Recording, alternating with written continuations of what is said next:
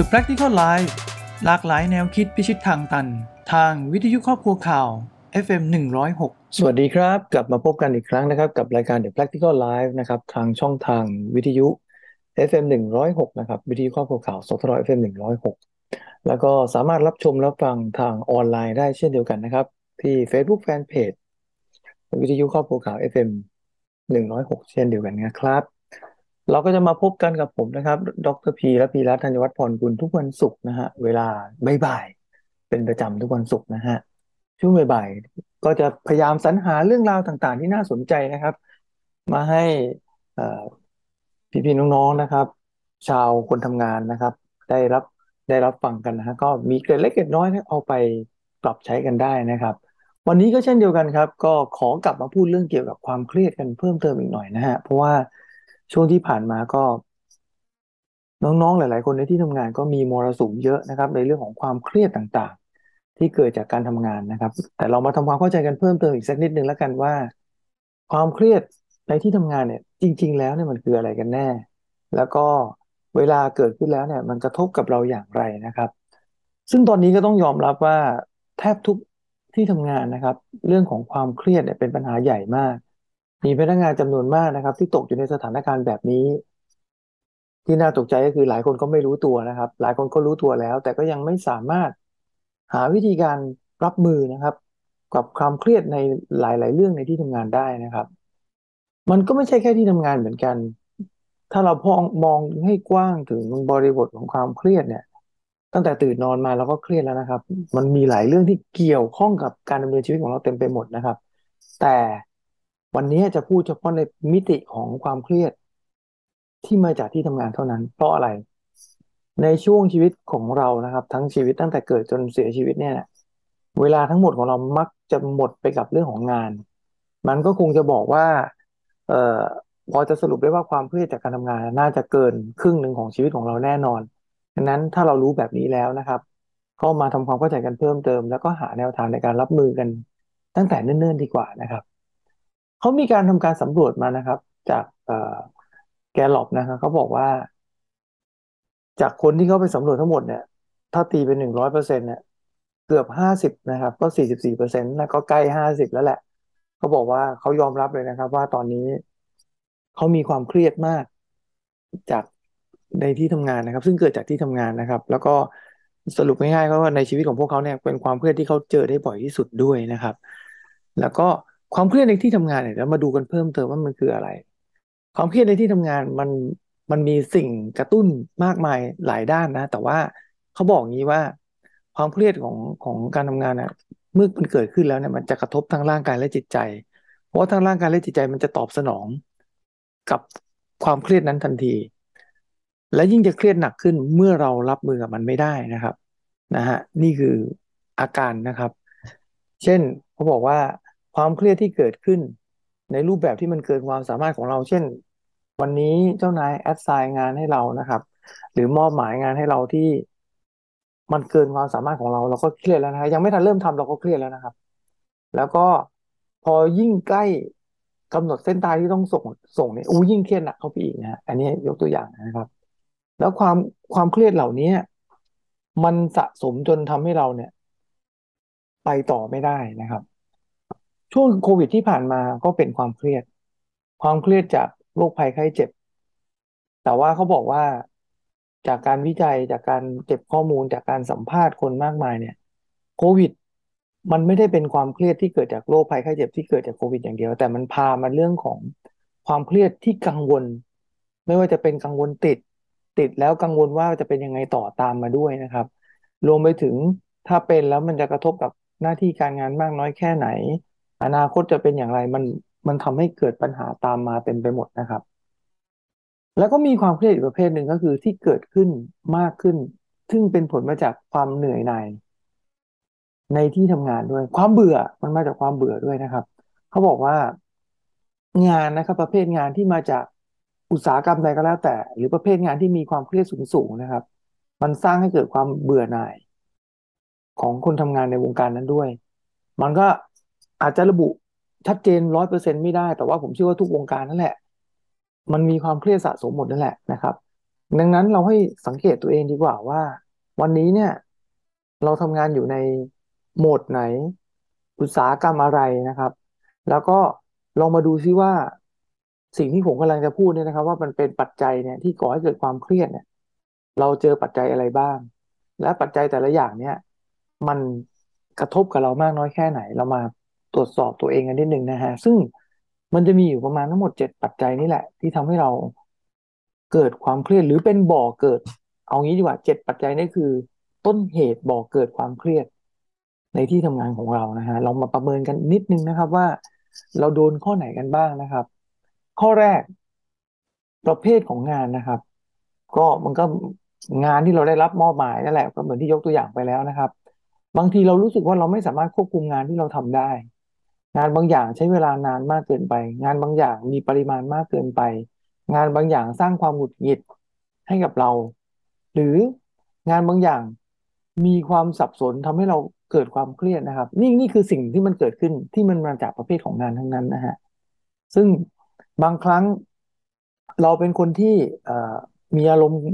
ฉุนเฉียวง่าย จากอะไรที่มันไม่ ไม่มั่นใจหรือจากเรื่องอะไรที่เราไม่คุ้นชิน หรือจากเรื่องอะไรที่เรารู้สึกควบคุมไม่ได้ มันก็เป็นความเครียดได้เช่นเดียวกัน หรือคนบางบางประเภทที่เป็น perfectionist นะครับ เป็นคนที่ลูกทุกลูกทุกดอกต้องเป๊ะ แต่พอเจออะไรที่มันนอกเหนือการควบคุม เจองานที่ไม่เคยทำมาก่อนเนี่ย เดิมเป็นคนแบบนี้มันก็คาดหวังกับตัวเองเยอะ มันก็อาจจะทำให้เกิดความเครียดได้เช่นเดียวกันนะครับ อันนี้ก็คือประเภทของงานอันที่หนึ่งอันที่สองก็คือเรื่องของวิธีการจัดการแล้วแหละนะครับ เรื่องของรูปแบบของการจัดการ บางทีเราก็รู้สึกว่าเราไม่ได้รับความสนับเราไม่ได้รับการสนับสนุนจากหัวหน้าของเราเนาะเมื่อเราเนี่ยต้องทำงานแล้วก็ไม่ได้รับการสนับสนุน มันก็เครียดใช่ไหมครับ เพราะว่างานเนี่ยมันมีความเครียดด้วยตัวเนื้องานอยู่แล้ว เราก็ทำงานท่ามกลางความเครียดหนักเข้าไปอีกเพราะงานเนี่ยก็มีทั้งความคาดหวังจากเจ้านาย แถมเจ้านายก็ไม่สนับสนุนเราอีก มันก็ยิ่งทำให้เราเครียดหนักเข้าไปอีกนะฮะ นี่นี่ก็เป็นอีกสาเหตุเหมือนกันที่เราจำเป็นต้องต้องหาทางรับมือ ซึ่งเช่นเดียวกัน ถ้าเราเป็นหัวหน้าหรือเป็นผู้จัดการ แล้วเรามีลูกน้องที่เราเริ่มเห็นแล้วแหละว่าเขาอาจจะต้องเครียดแน่นอนนะครับ เราก็ช่วยเขาได้นะครับ บางเรื่องเนี่ย ลูกน้องเราก็ไม่ได้เก่งทุกเรื่อง ถ้าเราเห็นปัญหานี้เกิดขึ้นเราอาจจะต้องเปิดช่องแนะนำเขาว่าถ้าเขาติดอะไรเนี่ย ให้มาปรึกษาเราได้ หรือถ้าเขาต้องการความช่วยเหลืออะไรเนี่ยก็บอกเราได้ อันนี้ก็จะช่วยแบ่งเบาปัญหาในเรื่องนี้ได้เช่นเดียวกันนะครับแล้วบางทีลูกน้องเนี่ย เราไปโหลดงานให้เขาเยอะๆลูกน้องบางคนเขาก็ไม่ได้มีความสามารถในการจัดสรรงานให้ดีเขาก็อาจจะมีความเครียดได้เช่นเดียวกัน เช่นเดียวกันถ้าเราเป็นลูกน้อง เรามี workload เยอะๆมีงานจากข้อที่หนึ่งประเภทงานยากๆด้วย ปริมาณก็ยากปริมาณก็เยอะแล้ว งานก็ยากอีก แล้วเราไม่สามารถ บริหารจัดการได้ เราก็ต้องบอกเจ้านายนะครับ ว่าเรารับมือไม่ได้แล้วนะครับ ไม่มีเวลาพักผ่อนนะครับ ตอนนี้เครียดมาก เพราะถ้าเกิดว่าเราไม่บอกเขาผลงานออกมาไม่ดี คนที่เดือดร้อน คนที่สุขภาพจิตเสีย คนที่สุขภาพร่างกายต้องแย่เงี้ยก็คือเราเนี่ยเราก็จะเสียผลประโยชน์ในในตอนท้ายนะต้องบอกเขานะครับ ความเครียดที่มาจากเรื่องของความสัมพันธ์ก็แน่นอนมนุษย์นะครับ เป็นสัตว์สังคมเคยพูดกันไปหลายหลายครั้งแล้วแหละ พื่อนร่วมงานเป็นพิษเราก็เป็นก็เราก็เครียดได้ เจ้านาย เป็นคนประเภทฉุนเฉียวหงุดหงิดง่ายด่าอย่างเดียว หรือเจ้านายประเภทสร้างความตึงเครียดให้กับเรา เราก็เครียดง่ายเช่นเดียวกัน อันนี้ก็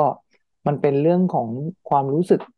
ค่อนข้างเยอะนะครับ ที่มาจากความสัมพันธ์นั่นเอง ถ้าเรามีข้อนี้ก็เนี่ยก็เครียดเหมือนกัน บทบาทหน้าที่และความรับผิดชอบนะครับ ภาระมากเกินไปก็ทำให้เครียดได้ ถ้ามันเกินขีดจำกัดมันก็ไม่ไหวนะครับ ถ้ามันเกินขีดจำกัดมากๆมันก็กระทบชีวิตความเป็นอยู่ของเราแล้วนะครับ เริ่มทำงานมากจำนวนมากชั่วโมงมากขึ้นหอบงานเอามากลับมาทำที่บ้านมากขึ้น มันก็ทำให้เราหมดหมดแรงนะครับ หมดไฟแล้วก็หมดกำลังใจในที่สุดได้เช่นเดียวกัน อันที่ห้าความกังวลด้านอาชีพในอนาคตคือตอนนี้ก็ต้องยอมรับว่าความไม่แน่นอนมันเกิดขึ้นในหลายธุรกิจนะครับ เพราะปัญหาทางเศรษฐกิจ ปัญหาเรื่องของความมั่นคงในหน้าที่การงาน ปัญหาเรื่องความคาดหวังในการเติบโตในองค์กรนะครับบางทีเรื่องเหล่านี้พอมันมีความคลุมเครือมาก ๆ มันก็ทำให้เราเกิดความเครียดได้ง่ายด้วย เพราะว่าเราก็ห่วงอนาคตเราเนาะเราก็ห่วงความมั่นคงของตัวเรานะถ้าเราไม่เห็นตรงนี้อย่างชัดเจนมันก็แอบเครียด แล้วจากแอบเครียดก็จะเป็นเครียดแบบชัดเจนออกมาให้เราเห็น มันก็จะออกมาว่าเราก็มีความวิตกกังวลก็ทำให้ผลงานของเราเนี่ย กระทบได้เช่นเดียวกันนะครับ สภาพการทำงานนะครับ พวกสิ่งแวดล้อมในที่ทำงาน สภาพการทำงานก็เป็นปัจจัยที่สำคัญเหมือนกันนะครับ สิ่งแวดล้อมเราทำงานอยู่ท่ามกลางที่มันมีสิ่งแวดล้อมที่มันไม่ดี มันก็ทำให้เราเครียดได้ น้องๆบางคนเจอปัญหาอย่างนี้ก็คือ ต้องนั่งทำงานกับเพื่อนที่เสียงดัง ต้องนั่งทำงานอยู่ภายใต้อ่อบรรยากาศที่มันนอกจากเพื่อนไม่ดีแล้วเพื่อนยังเสียงดังอีก พูดคุยเสียงดังทำให้เราไม่มีสมาธิ ไม่มีความสามารถในการจดจ่อกับงานที่ทำเนี่ยมันก็มีปัญหาได้นะครับ เหมือนสติเสียเอาง่ายๆนะฮะอันที่เจ็ดเรื่องของการเดินทางก็มีประเด็นนะแต่เดี๋ยวนี้หลาย ๆ ที่เขาก็มีให้ work from home ได้หรือ work from anywhere ได้ก็พอช่วยได้ คือบางคนเนี่ย เลือกงานที่ได้เงินเดือนเยอะ แต่ว่าต้องเดินทางหลายชั่วโมงเนี่ยมันก็เครียดได้เพราะระหว่างการเดินทางไปที่ทำงานเนี่ย ถ้าต้องเสียเวลาการเดินทางไปเป็นชั่วโมงสองชั่วโมงเนี่ยมันก็เครียดได้เช่นเดียวกันนะครับ การจราจรที่มันหนาแน่นติดขัดฝนตก น้ำท่วมอะไรต่าง ๆ เนี่ย มันมีผลต่อความเครียดทั้งนั้น และคิดดูดีกว่าจะไปถึงที่ทำงานก็เครียดแล้ว พอเข้าถึงที่ทำงานเจอเรื่องเครียดอีก แล้วชีวิตมันจะไหวเหรอนะครับ นี่ก็คือผลกระทบทั้งหมดที่ที่รวมมาได้เจ็ดข้อก็ลองดูนะว่าเราเจอข้อไหนบ้าง ผลกระทบทางกายภาพต่อความเครียดที่เกิดขึ้นในเจ็ดหัวข้อนี้มันมันมันเกิดอะไรขึ้นบ้างนะครับ เมื่อสมองของเราเนี่ย ไปถูก กระตุ้นด้วยความเครียดเหล่านี้ มันก็จะส่งสัญญาณไปที่ไฮโปทาลามัสเนาะหลังจากนั้นฮอร์โมนความเครียดอย่างพวกคอร์ติซอลมันก็จะเริ่มไหลผ่านร่างกายของเรานะครับฮอร์โมนเหล่านี้ก็จะเดินเดินทางไปในทั่วร่างกายของเรา เกิดความเครียดร่างกายเราอาจจะเกร็งตึงเป็นออฟฟิศซินโดรมกันได้เนาะนะครับ ก็ความเครียดก็เป็นปัญหาเรื้อรัง ถ้าควบคุมไม่ได้เนี่ย มันก็จะคุกคามเราต่อไปไม่รู้จบนะฮะและความเครียดเนี่ยจะขัดขวางความก้าวหน้า ความคิดสร้างสรรค์และการพัฒนาตัวเรา รวมไปถึงสิ่งที่เราอยากเป็นอยากได้ในอนาคตด้วย เขาบอกว่าจากการศึกษาเนี่ยพนักงานที่มีปัญหาความเครียดสะสมไปเรื่อยๆ เนี่ย มันก็จะทำให้ตัวเองขาดความร่าเริง ขาดความกระตือรือร้นนะครับ แล้วก็ขาดความตั้งใจแล้วก็ทำให้ตัวเองเนี่ยด้อยค่าตัวเองไปเรื่อย ๆ ก็แน่นอนปัญหาก็จะยิ่งอยู่ไกลเราไปเรื่อยๆไปเรื่อย ๆ สุดท้ายเราก็จะรู้สึกว่าชีวิตมันไม่มีอะไรดีขึ้นเลยนะครับ มันคือหายนะของการรักษาสมดุลชีวิต แล้วก็การทำงานไปในที่สุดนะฮะดังนั้นก็ต้องระมัดระวังนะครับ ความเครียดเหล่านี้มันจะทำให้เราเนี่ยเกิดปัญหาตามมาได้มากมาย ไม่สามารถจดจ่อกับงานที่ทำได้ อ่อนล้าทางด้านร่างกายและจิตใจ อาการปวดหัวและไมเกรนก็จะเกิดขึ้นเป็นระยะระยะ ในด้านร่างกายเรื่องของอัตราการเต้นหัวใจก็จะมีปัญหานะครับ รวมไปถึงนอนไม่หลับ นอนไม่หลับเรื้อรังนะครับ อยากปลีกแยกออกจากสังคมนะครับ กำลังใจก็ต่ำนะครับ แล้วก็ทำให้เราเป็นคนคิดลบได้ง่าย ขาดความมั่นใจในตัวเองในที่สุดนะครับ แล้วก็แย่หนักเข้าไปก็อาจจะกลายเป็นซึมเศร้าได้นะฮะทั้งหมดทั้งปวงก็อยากมาชวนให้เราคิดนะครับ ว่าเรื่องความเครียดมันเป็นเรื่องใกล้ตัวเรามาก แต่เราหลีกเลี่ยงกับมันไม่ได้ ที่จะต้องเจอกับความเครียด แต่เรารับมือกับมันได้ ด้วยการรู้ว่าเราเครียดเรื่องอะไร แล้วก็บริหารตัวเองไม่ให้เครียดหนักไปกว่าเดิม ออกกำลังกายช่วยได้ครับ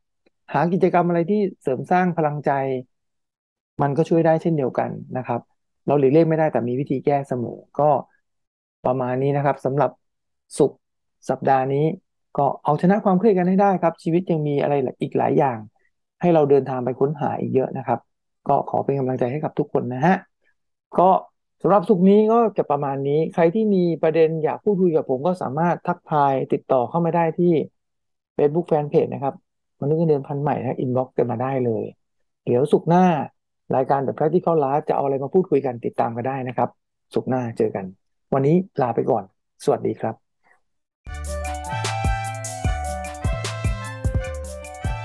The Practical Life หลากหลายแนวคิดพิชิตทางตัน ทางวิทยุครอบครัวข่าว FM 106